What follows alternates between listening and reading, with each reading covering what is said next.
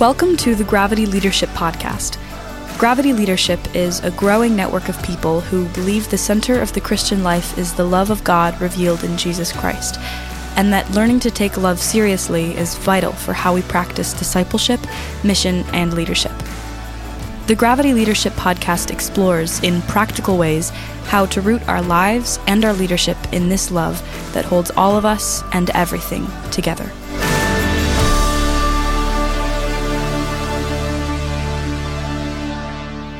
Hey, everybody. Welcome to another episode of the Gravity Leadership Podcast. I am your host, Ben Sternke. I'm here with my co host today, Christy Penley.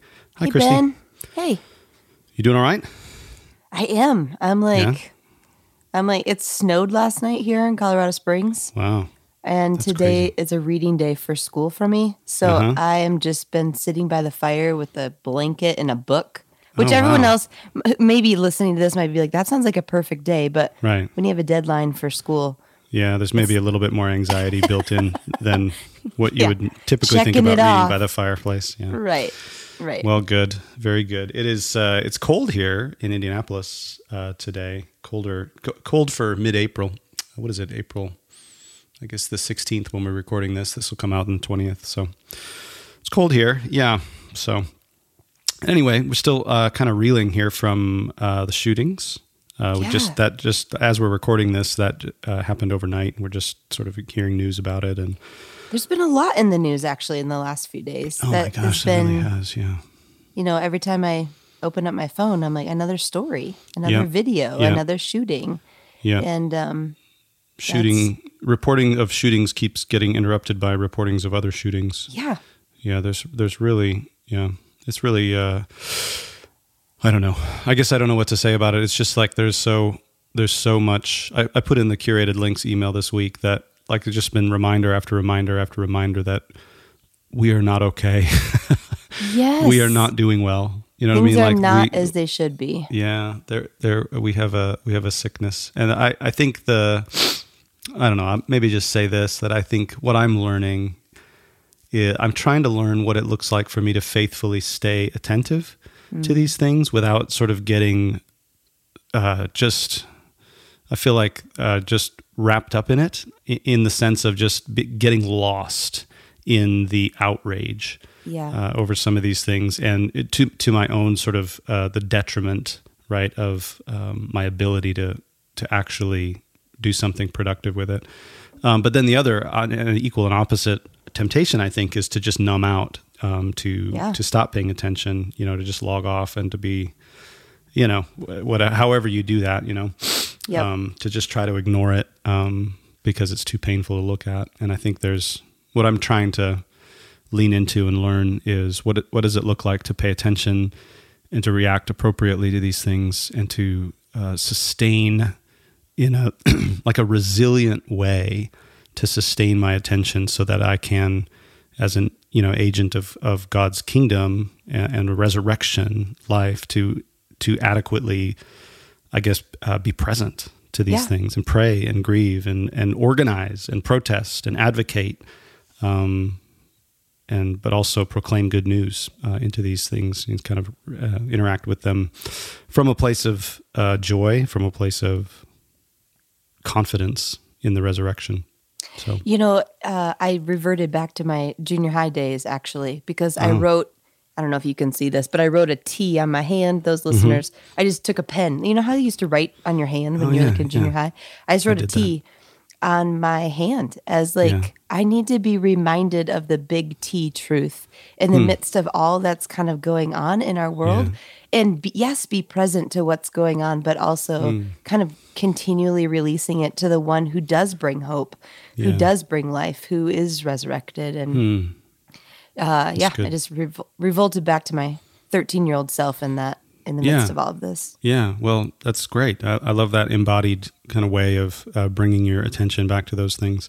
I'm also I'm preparing to preach this weekend. Um, this will be this past Sunday, and so I've been thinking a lot about how to incorporate this and how to proclaim good news uh, into this. And the passage that I'm preaching from is um, one of them is uh, Luke's account of the post resurrection appearances where Jesus invites. It's similar to in John's account where he invites Thomas to touch his wounds. Yeah. Um, but he he says, "Look, look, you know, I'm flesh and blood. Touch my hands. Here's my hands." And my, he shows them his hands and his feet. Uh, the the account says.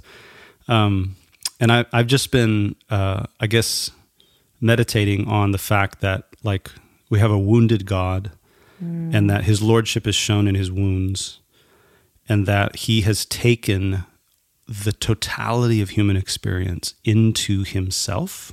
Yes. And he has taken that into the presence of God in his flesh.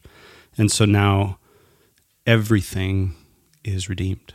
Mm-hmm. Everything is taken into the presence of God. And so all then becomes, I'm still playing around with this, and my sermon's not done, but all becomes communion. Like we can mm. enter into grief because it's communion with the God who grieves with us. We can enter into these wounds because it's communion with the God who was wounded for us. Um, and who redeems uh, all these things. And so we enter into these things trusting that this is communion with the God who has redeemed these things. Um, yeah. So, anyway, That'll That's where preach, my sermon's man. going. Well, it I hope sounds so. like it's done. Like I think I just just. That's what people keep telling me. They're like, you don't need to say anything else. Your sermon is two minutes long. That's it. Okay. So we'll see. I, am actually hoping uh, to be able to preach a, a ten minutes or less sermon. So um, anyway, good. Yes. Well, um, we have an uh, episode recorded today, obviously before all this stuff happened, with Sheila Gregoire um, who is, uh, this is an interesting episode for us. I don't think we've ever uh, talked explicitly about sex on no. the Gravity Leadership Podcast, but we're going to today with Sheila Gregoire. And she has um, a couple books out that uh, we talked about. One is called To Love, Honor, and Vacuum. Or no, that's her website. Her yeah, website, her is kind of, yeah, it's called To Love, Honor, and Vacuum. And there's links to this in the show notes. Uh, and the book is called The Great Sex Rescue the lies you've been taught, and how to recover what God intended. And show um, she's uh, kind of takes some, some, of the stuff that we've been talking about in general with uh, women, like Beth Allison Barr, that episode where we talked about the, the ways that evangelicalism in particular and the, the Western church has. Um, uh, the lies that we've been told about women and their place.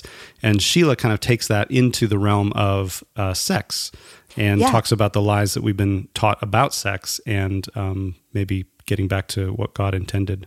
Uh, yeah, sex. and she actually did a survey of like that's right, twenty yeah. over twenty thousand women uh, mm-hmm. to get the you know the research for this book, which is fascinating. Yeah. I mean, it's, it's that's a yeah. big survey, yeah. um, and a lot was learned and gained and and uh, uncovered. I think in that, so yes. Um, yes. it's worth the read for sure. And um, yeah. this talking to her was really fascinating. She's funny because she's like, she's really funny. I didn't think I'd be like someone who would talk about sex, and here right. I am. yeah, yeah, yeah. She didn't set out to to do this, and that, that's oftentimes I think uh, what makes for the most interesting interviews is people who sort of found themselves doing something that you know seems to be bringing life. So yeah. So anyway, I think that's about it. I don't think we need to announce anything else. Um, as always, if you're interested in uh, Gravity Leadership Academy, hit us up, write us, uh, write us an email. Uh, we're always starting new cohorts, but other than that, I think we're ready to get into this interview. Anything else right. from you, Christy? No, let's go listen.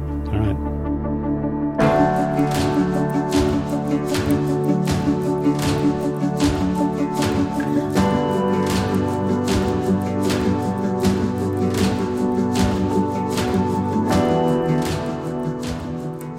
Sheila Gregoire, welcome to the Gravity Leadership Podcast. Well, great to be here. Thank you. Sheila uh, is an author and a speaker. Uh, she her website is to love, honor, and vacuum.com. She talks about marriage, sex, family, and faith. And she's written a new book, co authored with uh, num- uh, two women, including her daughter, called The Great Sex Rescue uh, what else we need to know about you, Sheila, before we jump into why sex needs to get rescued? well, I have been blogging about sex and marriage since 2008 on my blog. I started off as like this mommy blogger. And then when I started talking about sex, my traffic went up. Like, who knew people wanted to talk about sex, you know? So I just got in. No one grows up thinking, you know what I really want to do? I want to write about sex all the time. No one does that, but that's kind of what I got into. And, uh, um, it's just it's just been a wild ride. But as uh, the more I've written about it, the more I've realized that there's just some basic foundational problems with the evangelical world's approach to it, and that's what we're trying to fix in our book. Hmm. Yes. Yeah. Before we get to the problems, uh, I want to backtrack a little bit to the joke you made about like you know every six year old girl's like someday when I hit puberty then I can write about sex. like that's not really happening to most of us or or guys either. So I, how did you find yourself writing about it, and then why did you continue? Whenever people hear that you're an expert, so to speak, in an area, they assume that you must do that area really well. And I always like to tell people this was the worst part of our marriage for the first few years, because if you don't have any problems, then you have nothing to learn. And you have to struggle through something, I think, for God to show you stuff. And so my husband and I did struggle a lot in this area, but we also started speaking at marriage conferences about probably 12, 13 years into our marriage. And we always got given the sex talk because my husband's a pediatrician, so he's a doctor. He'll talk about anything. I don't care. I'll talk about anything. And no one else wanted to talk about sex. So wherever we spoke, we always had to do the sex thing. And we kind of got known for that. It was just, it was one of those weird things. And I'm in Canada. That's why my accent's funny. So um, some Canadian shows had me on to talk about it. I got asked by Canadian magazines to write about it. And I got slotted in this niche without ever intending to be here. Wow. Uh, you said something there. Um, if you don't struggle with something, you don't have to learn about it. Uh, I think this is uh, really helpful for me and our listeners in that like there's there is a stigma with struggling, especially when it's tied to our sexuality or our relationships. Mm-hmm. That uh, we tend to we tend to maybe take what's normal from uh, rom coms or whatever else you know that we're absorbing because we don't we know we're not all married to pediatricians and we don't all just have these casual conversations at game night about how our sex life is with people and so there's a lot of there's a lot of shame and a lot of failure and a lot of perhaps not measuring up and so i think it's i don't know it's freeing for me to hear you say uh, i became i became more knowledgeable about this because i stunk at it for a while yeah or I had it, was, it was it was really difficult and for me too maybe we'll get into this later but sexual pain was a large part of my story, which we get into in the book as well, because that's not talked about in the Christian community, even though we have twice the rates of it as the general population. Um, and so it was just learning about things that books didn't prepare me for. And also seeing how mm. books had messed me up and having to overcome all of that. So for the last, you know, 13, 14 years, I've been trying to learn more in this area, overcome a lot of the stereotypes that are often given out as advice, and find, you know, what does a cross-centered sex life look like? You know, what does what does sex really look like in the light of the cross? Because we talk about sex in weird ways in the church, and we don't think of Jesus and sex in the same sentence very often, but he created it and if he is supposed to be Lord, then what does that look like? And so as I've been trying to work through that, I've just been noticing a lot of the toxicity and the way that we talk around this thing, these things. Hmm.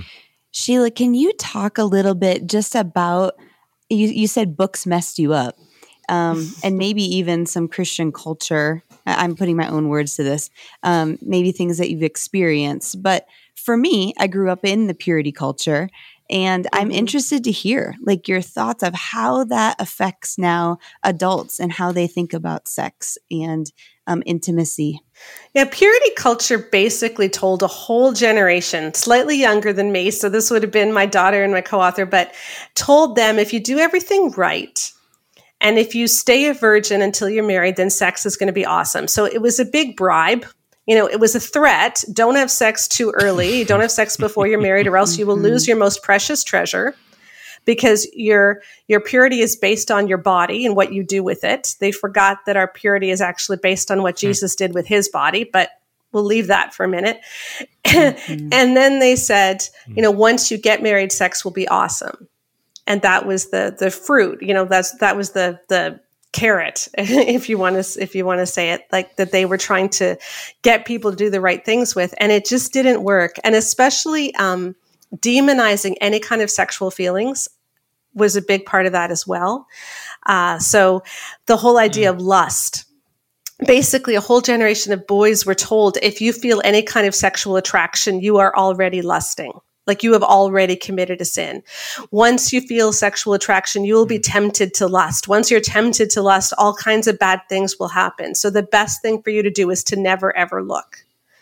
And so all kinds of boys grew up feeling mm. such tremendous shame just for being male.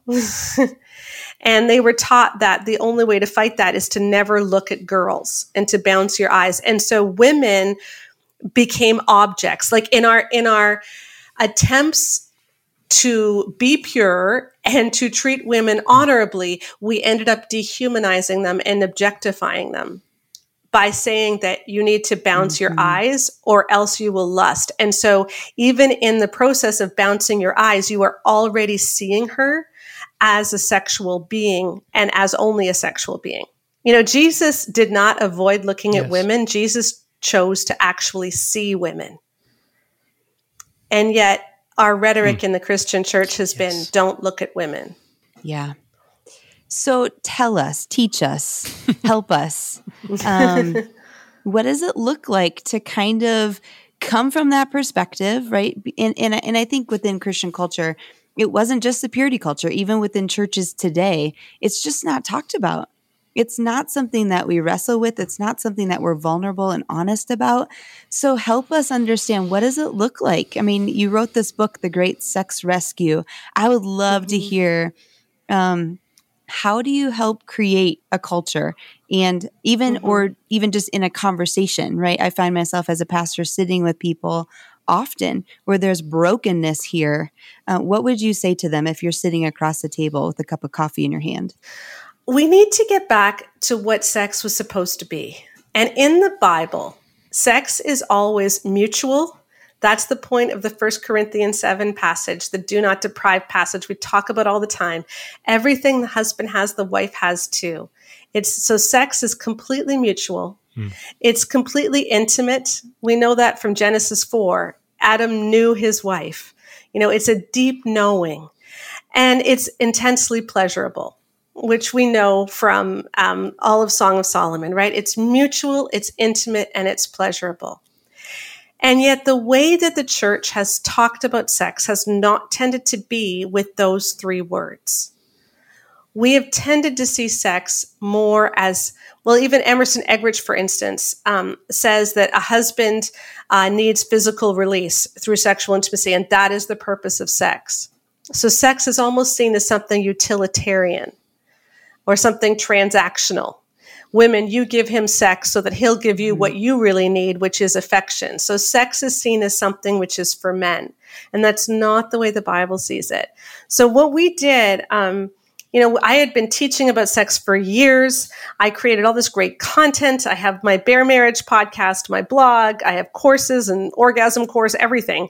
And people were still having the same issues. And we realized that there's something hmm wrong with our foundation. And so we actually did the largest survey that's ever been done of Christian women's sexual and marital satisfaction. We we surveyed 20,000 women. It was a long survey, like wow. 130 questions minimum. Um, took about 25 minutes. Like this, they gave us a lot of their time to look at which evangelical teachings are correlated with negative marital and sexual outcomes for women, especially.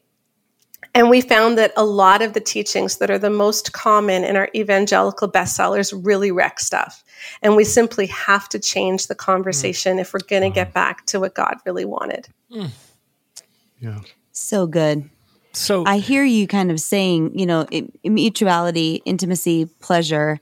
Um, and I think we've forgotten to teach. We've forgotten ourselves, but we've forgotten to also teach the next generation that it's good. You know, like when I think about even at the very beginning in Genesis, you know, God created it and it was good, Tov. That whole idea of, um, I don't think kids growing up in the church and adults understand that. They think of it as a duty, they think of it as, you know, fill in the blank, but they're not seeing it as really good. And they've lost hope that it even can be.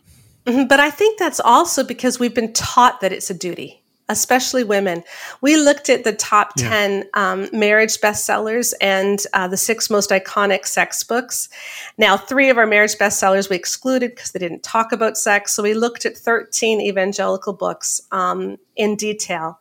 And the vast majority of them talked about sex as an obligation that she owed to her husband. Um, that she hmm. can't say no. Like yeah we also looked at John Gottman's book, which is the top secular um, best selling marriage book, Seven Principles for Making Marriage Work. And of the books that we looked at, only John Gottman explicitly talked about the concept of consent. So Christian marriage books. That's that's legit crazy, Sheila. Right? Yes. Isn't that crazy to hear yourself? Yes. Now bound. Loud?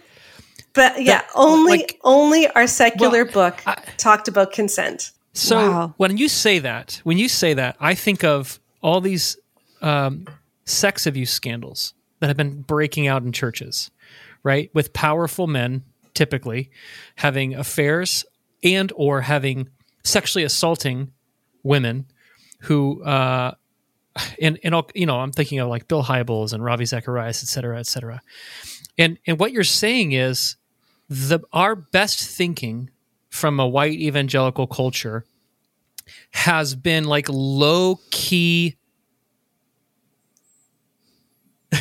encouraging non consensual sex. I'm not even sure how low key it would be. um, like, um, let me put one disclaimer in and then I want to tell you a story. The disclaimer yes. would be boundaries in marriage, um, sacred marriage. They may not have talked about consent, but they certainly talked about times when a woman could and should say no.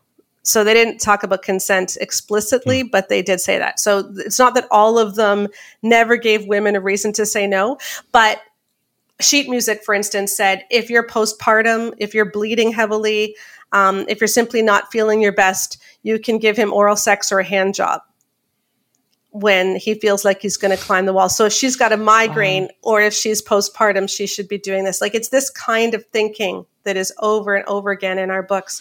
Um, but let me tell you about Tim LaHaye and the act of marriage. Mm. He told a story about a oh young boy. woman who's getting married. Are you ready?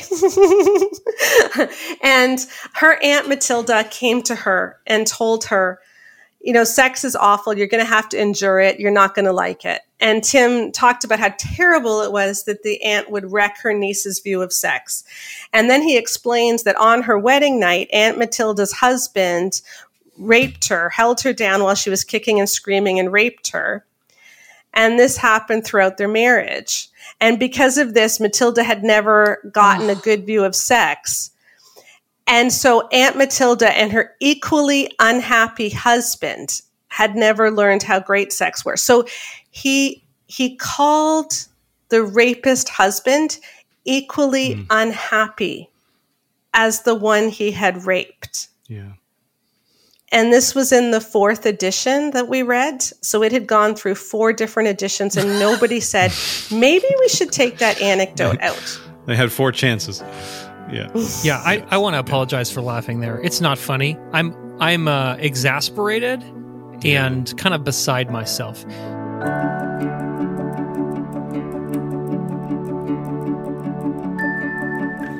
This episode of the Gravity Leadership Podcast is brought to you in part by Respero. Respero is a nonprofit organization that trains people to become lay counselors.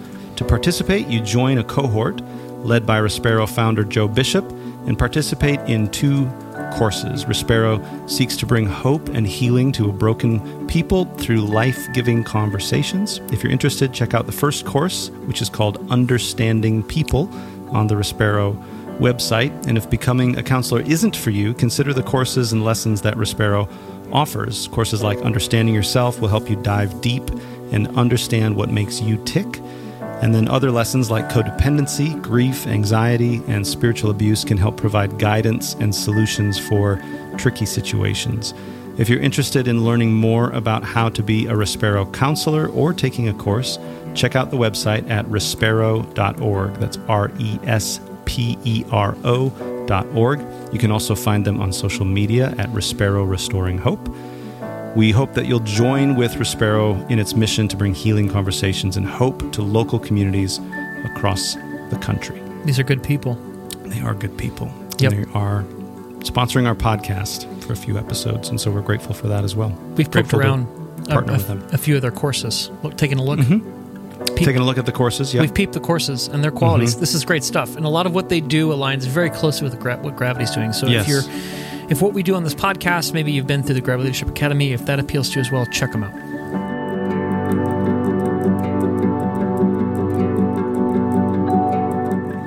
This podcast is brought to you by Gravity Leadership Academy, our 10 month online training intensive for Christian leaders who want to root their life and leadership in God's love and bring lasting transformation to their culture.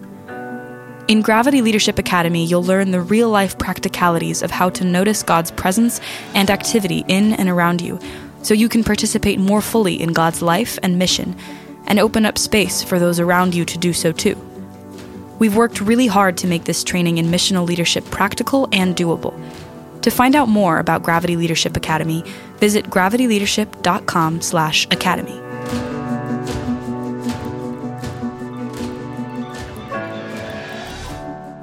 So what what I hear you saying is like these sexual abuse things that are breaking out in our churches. These aren't bugs in the operating system. These are No, more they're like not. maybe a result of what we've been doing. Yeah, well, every man's battle. Here's another good example. Um, so, in the every man's battle philosophy, the way that you handle lust is you take all of your sexual energy and you transfer it onto your wife.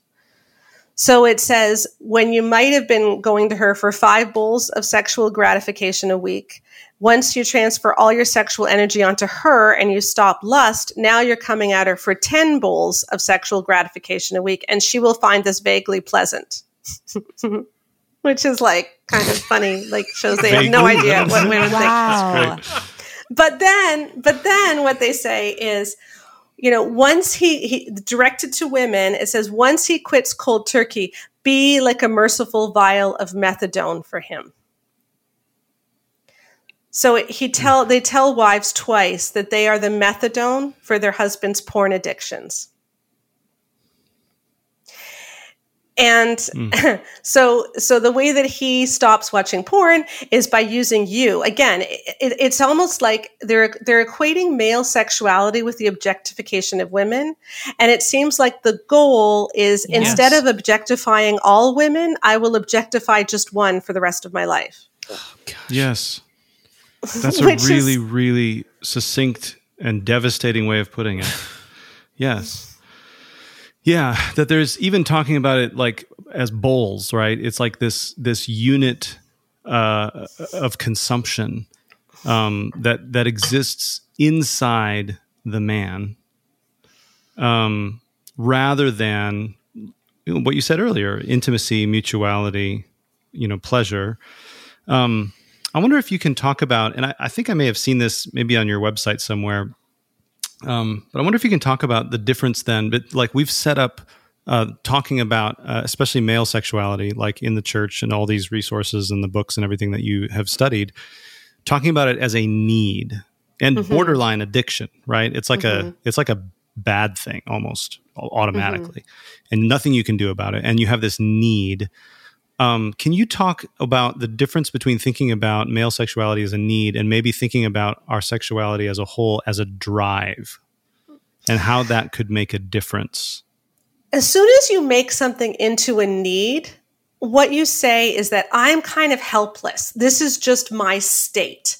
I have a need and I can't do anything about it. And so therefore it is up to you to do something about it. So it puts the responsibility onto someone else to fulfill it. And that is what women have been feeling. Now, I won't even get into the fact that in 20% of marriages, she's actually the one with the higher sex drive in 20% of marriages they have a shared sex drive so it's not even an accurate way of looking at it um, looking at the different sexual drives Right. but one of the one of the things that we measured is what is the effect on women of believing i am obligated to give my husband sex when he wants it and when women believe that it decreases their orgasm rates it it increases the chance that they're going to have sex only because they feel like they have to instead of because they want to. It increases their chances of feeling used. Um, but the most significant finding there is that when women believe that they are obligated to give sex, that has almost the same statistical effect on the increase in experiencing vaginismus or primary sexual pain as prior abuse does. So let me just Really? explain this for a minute because, yeah. Now, vaginismus, Yeah. for a lot of people don't even know that word. How many of you know erectile dysfunction? We all know that, right? We all know what erectile dysfunction means. Yes. Okay. Um, vaginismus is more common among people in the 20s and 30s in the Christian world than erectile dysfunction. And yet, most of us don't know what vaginismus mm-hmm. is. Hmm. And it's a condition where the muscles of the vaginal wall contract so that penetration is very painful or difficult, if not impossible. About 22% of our Christian women experience it, twice the rate of the general population, 7% to the extent that penetration is impossible. And hmm. um, it's almost the same impact as being abused because when you're abused, basically what that tells you is you don't matter. Someone else feels they have the right to use you however they want, and your needs don't matter.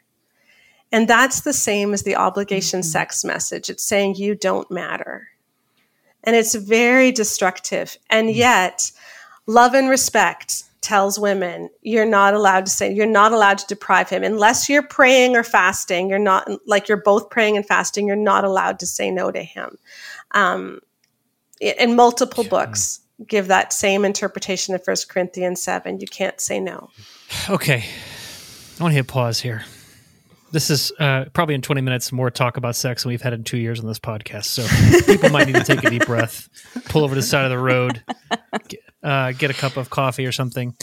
Uh, Sheila, I um, I read some of those books as a young Christian man. Before I became a Christian, I didn't really think about my sexuality, my sex drive. When I became a Christian, that's immediately all that was talked about to me and my sex drive and my um, my inability to have self control over my body sexually was immediately like public enemy uh, numero uno. And so I read these books that helped me try to control this untamable beast.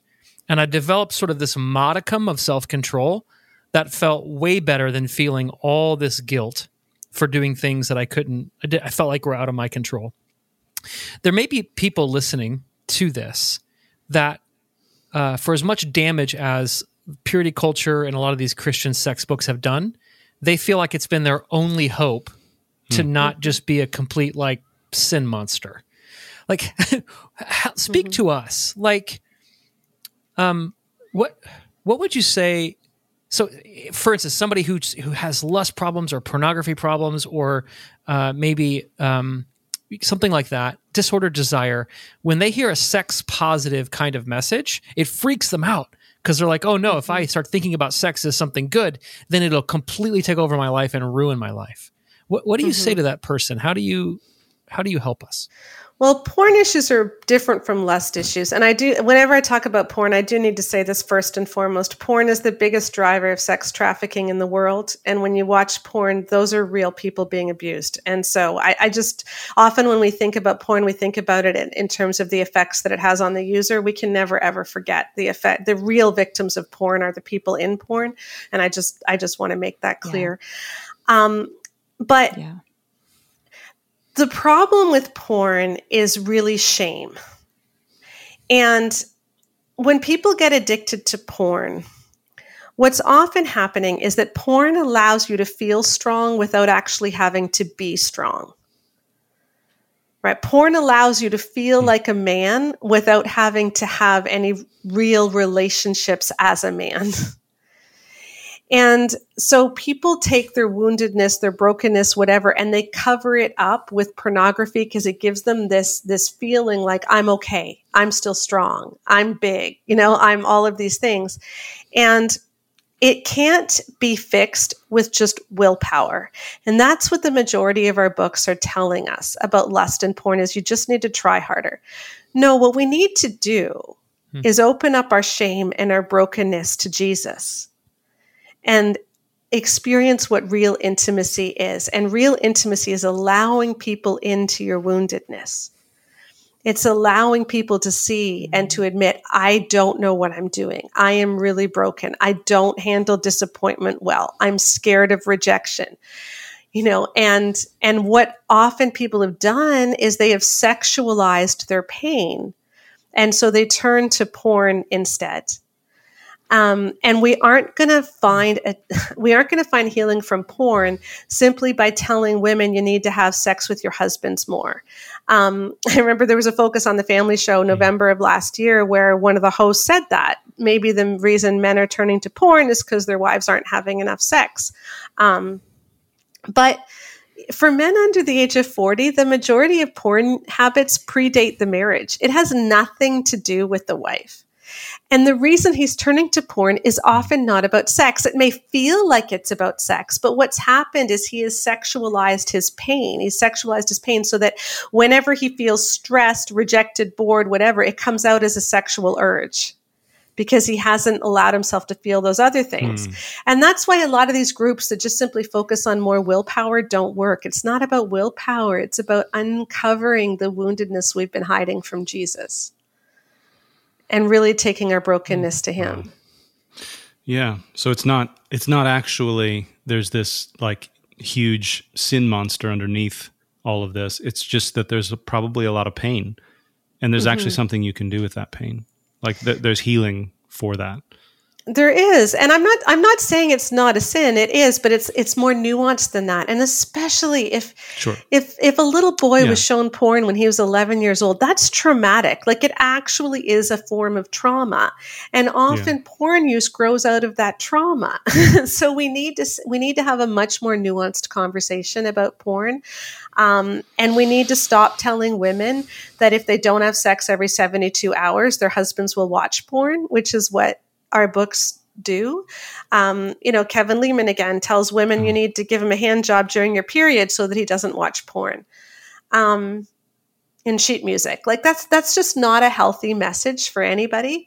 And when women hear that message, again, mm-hmm. sexual pain rates rise, orgasm rates fall, um, your trust in marriage is broken, your marital satisfaction falls. Like these are all really toxic things, but they are taught in a lot of our books. And we mm-hmm. need to start asking, like, why did these books get so popular when what they're saying doesn't work and they're not even based on real research? You would think that'd be a question to ask, wouldn't you? That would that would be. Maybe twenty you know? years ago, even. Yeah. Like, Christy, yeah, I see you trying I mean, to get in. What what's what's bumping around? It's just wild. I feel like I have all these emotions that are coming up. so go ahead, go ahead. No, I just uh, one of the biggest parts of our book, The Great Sex Rescue, is all of our footnotes. Okay, like we reference so many studies. Mm Kevin Leman in sheet music references articles from Redbook magazine. Like we have to do better than this. We have to do better than this. Mm-hmm. Yeah. They're, they're, we've set the bar so low in evangelicalism. Yeah. I am interested to hear. I have three boys 13, 9, and 8. Right. So they're, I'm just interested to hear what do you say to parents as they're raising their kids? And, and I have two girls that are 11 and, and 12, but what do you say to your to your kids how do you help create a, a, a healthy view um, and I feel like I just need to save money so they can go to counseling, right? Like I think I've already messed them up. and so I just am interested in like give me a little hope. Like as a mom, how do you help mm-hmm. direct your kids to have a healthy view of sex so that when they get married, it's not the, these mm-hmm. lies that they believed we just need to get out of the men- the entitlement mentality because a lot of boys are raised with the entitled like when you when you get married you will get sex. She needs to give it to you. And then girls are raised with the um, duty mentality and none of that works. But let me give you an example with boys. Yoga pants okay? Everyone is all in a tizzy about yoga pants right? You can't girls can't wear yoga pants. It will make boys lust um, if you're sitting, I, I, read a story in a blog post once. Um, I don't remember who it was now, but this woman was there with her teenage boys, and there were two girls in yoga pants in the pews in front of her. And so she very righteously stood up and took her boys and moved them several pews ahead so that they wouldn't be staring at these yoga pants all through the service. And she was talking about how she was protecting their purity. what she told her boys is you won't be able to control yourself around girls with yoga pants. Mm. And I'm expecting you to lust. You know, and what if our message was just, yeah, you know, sexual attraction's normal. You're going to have sexual feelings. That's not a problem. You know, just remember that it's what you do with them that matters. And when you see a girl that you find really sexually attractive, just remember, hey, she's not for you right now. And so let's think about how we can show her love and friendship and just appreciate her as a person. And just don't be weird about it. Let's just hmm. stop being weird about all this stuff and just start treating yeah. people like real people because I think that we're making boys feel so guilty for having sexual feelings. And by the way, girls do as well. That's the missing piece of this conversation is increasingly research is finding that girls are just totally. as visual. They're just visual about slightly different things. And so we assume they're not visual because they're not quite as into porn.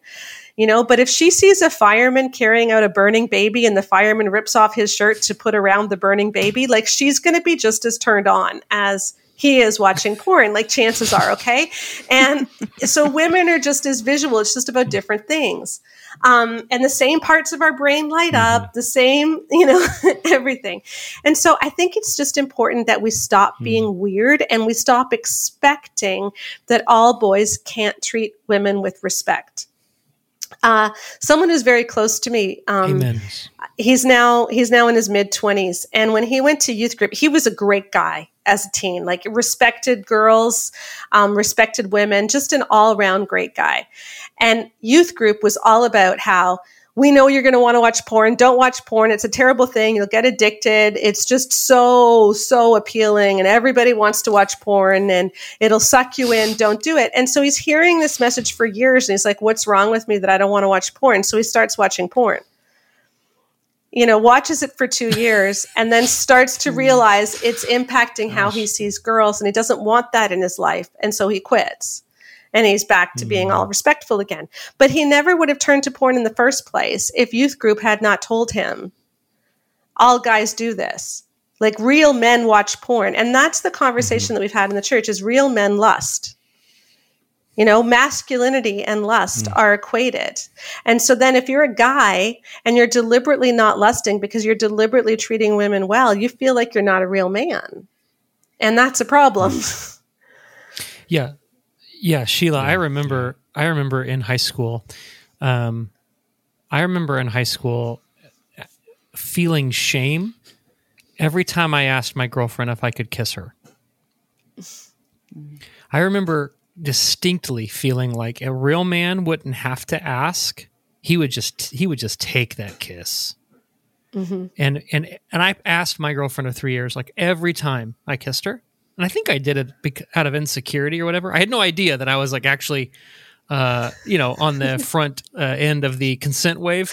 But I, I just want to say, like, I I felt tons of shame because I knew that I wasn't living up to some kind of masculine standard hmm. that existed outside of me. I felt deficient, I guess I could say. Yeah, and I think that that is a conversation that needs to stop. We need to stop assuming all men struggle with hmm. lust. It's every man's battle. And one of the things we do in the books is we we hmm. take these things that we teach and we try to reframe them. So, for instance, instead of saying all men struggle with lust, it's every man's battle, we can say many people struggle with lust. Often men more than women, but not always. Many women struggle too. But it is a struggle that you can overcome.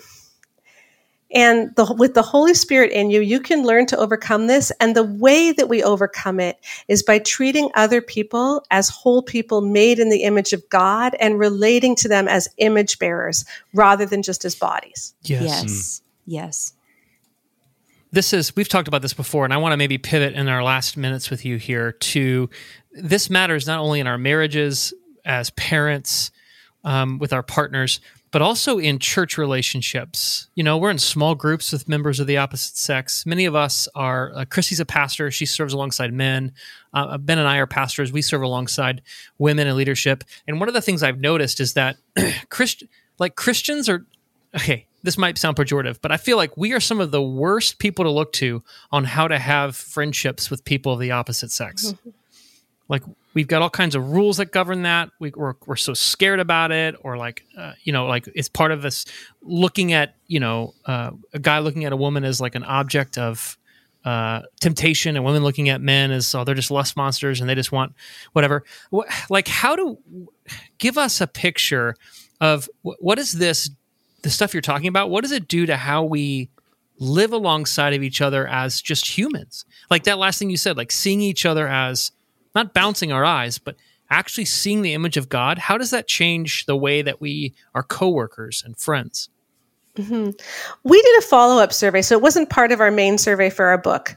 But I asked I asked women afterwards, where have you felt more sexually harassed at the sexual workplace, at the secular workplace, or at church?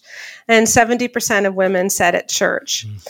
And then I asked them another question: Has ha, have you ever had the experience of men refusing to talk to you or look at you at church? And again, over 70% said yes. And many shared their stories. And like one woman said, I'll be standing beside my husband. And I serve on a worship team.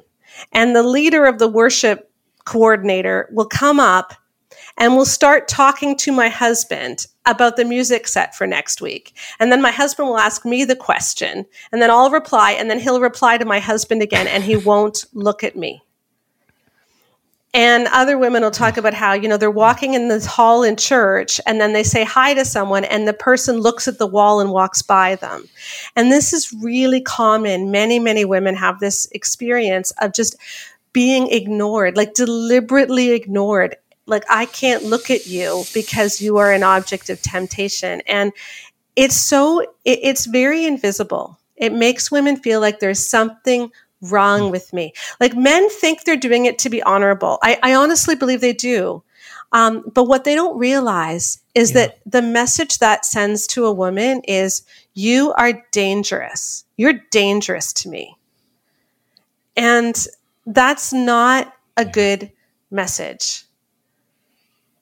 I mean, if can I yeah, can I tell a Bible story that maybe can bring this home because I love this is one of my favorite stories. But all right, if you think if you think about home. the story of Hagar, you know, it, here Hagar is, and she's Sarah's maidservant, and Sarah's not getting pregnant even after this promise was made that Abraham and Sarah would have a child. And so they arranged for Hagar to have a child instead.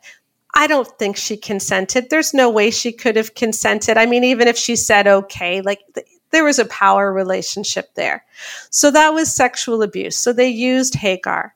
And then when Sarah does get pregnant, now Sarah, now Hagar and Ishmael are threats to the child of the promise. Mm-hmm. And so they send Hagar away and she's in the desert with her son and God shows up in a big powerful way. And Hagar is the first person who is given the privilege of naming God in scripture. And Hagar calls God the God who sees me. And I believe that God sees women and he sees what has been done to women and he sees what women have gone through with all of these terrible messages and all of these books. And he also sees the men who have been made to feel shame they were never meant to feel. And I believe that God is shaking the evangelical church right now and is wanting us to get back to health and away from a lot of this really toxic teaching. Um, and so that really is my prayer for the great sex mm-hmm. rescue that we can find freedom. And if you've ever been hurt by any of these messages, please know they're not of God and that there is another way of seeing mm-hmm. this because God wants us to experience real passion and real intimacy. Amen. Amen. Amen. Strike up the strike up the band, take up an offering let's, let's, go. Let's go get give some a benediction. brunch. Yeah, Come give on. a benediction. Uh, Sheila, um, your book is called The Great Sex Rescue. Uh, also, your website to love, honor, and vacuum.com. Uh, let me just say this. I want. I want to. I want you to maybe talk about why people should listen to your podcast and go to your website. But your website has incredible resources, really helpful articles um, and uh, podcasts, audio clips. Uh, anyway, I highly recommend it. But anything else you want to plug before we sign off? No, I just I just hope that the Great Sex Rescue really starts a big movement in the church towards more health and towards more discernment. I never want to see bestsellers like this again mm. sell millions and millions of copies by dehumanizing and objectifying women or by making men feel shame. We, the tagline that I would love to use for our book would be like healthy, evidence based, biblical. Like from now on, when we're looking at, at advice for relationships, we should be asking not just is this biblical, but is this healthy and is it evidence based? Because when you follow Jesus' teachings, you're not harmed. And yet, when we follow a lot of the teachings in many of our bestsellers, people mm. have been harmed. And so we need to stop only asking if it's biblical and also ask, is it evidence based? Is it healthy? Because that will tell us if our interpretations are wrong. And I think a lot of our interpretations of how we see relationships and sex, et cetera, have been very wrong for a very long time. Yes. Yeah. Sheila, thank you so much for being with us. Thank you for your work. Thank you for struggling and learning and not stopping with uh, love and respect and whatever else you read that was rubbish. Uh, so thank you for your work. Thanks for being with us today. Thank you so much. It's been great.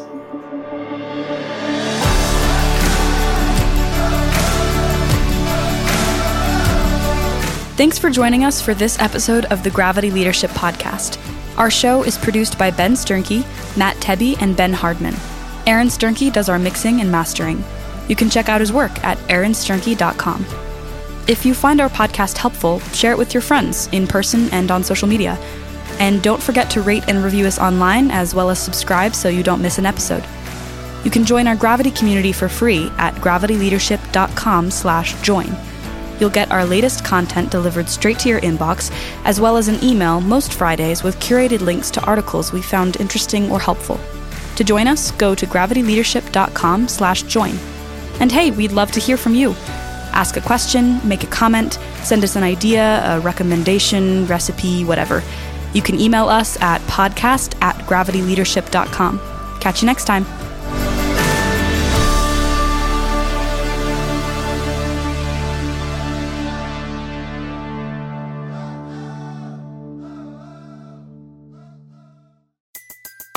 Everybody in your crew identifies as either Big Mac Burger, McNuggets, or McCrispy Sandwich.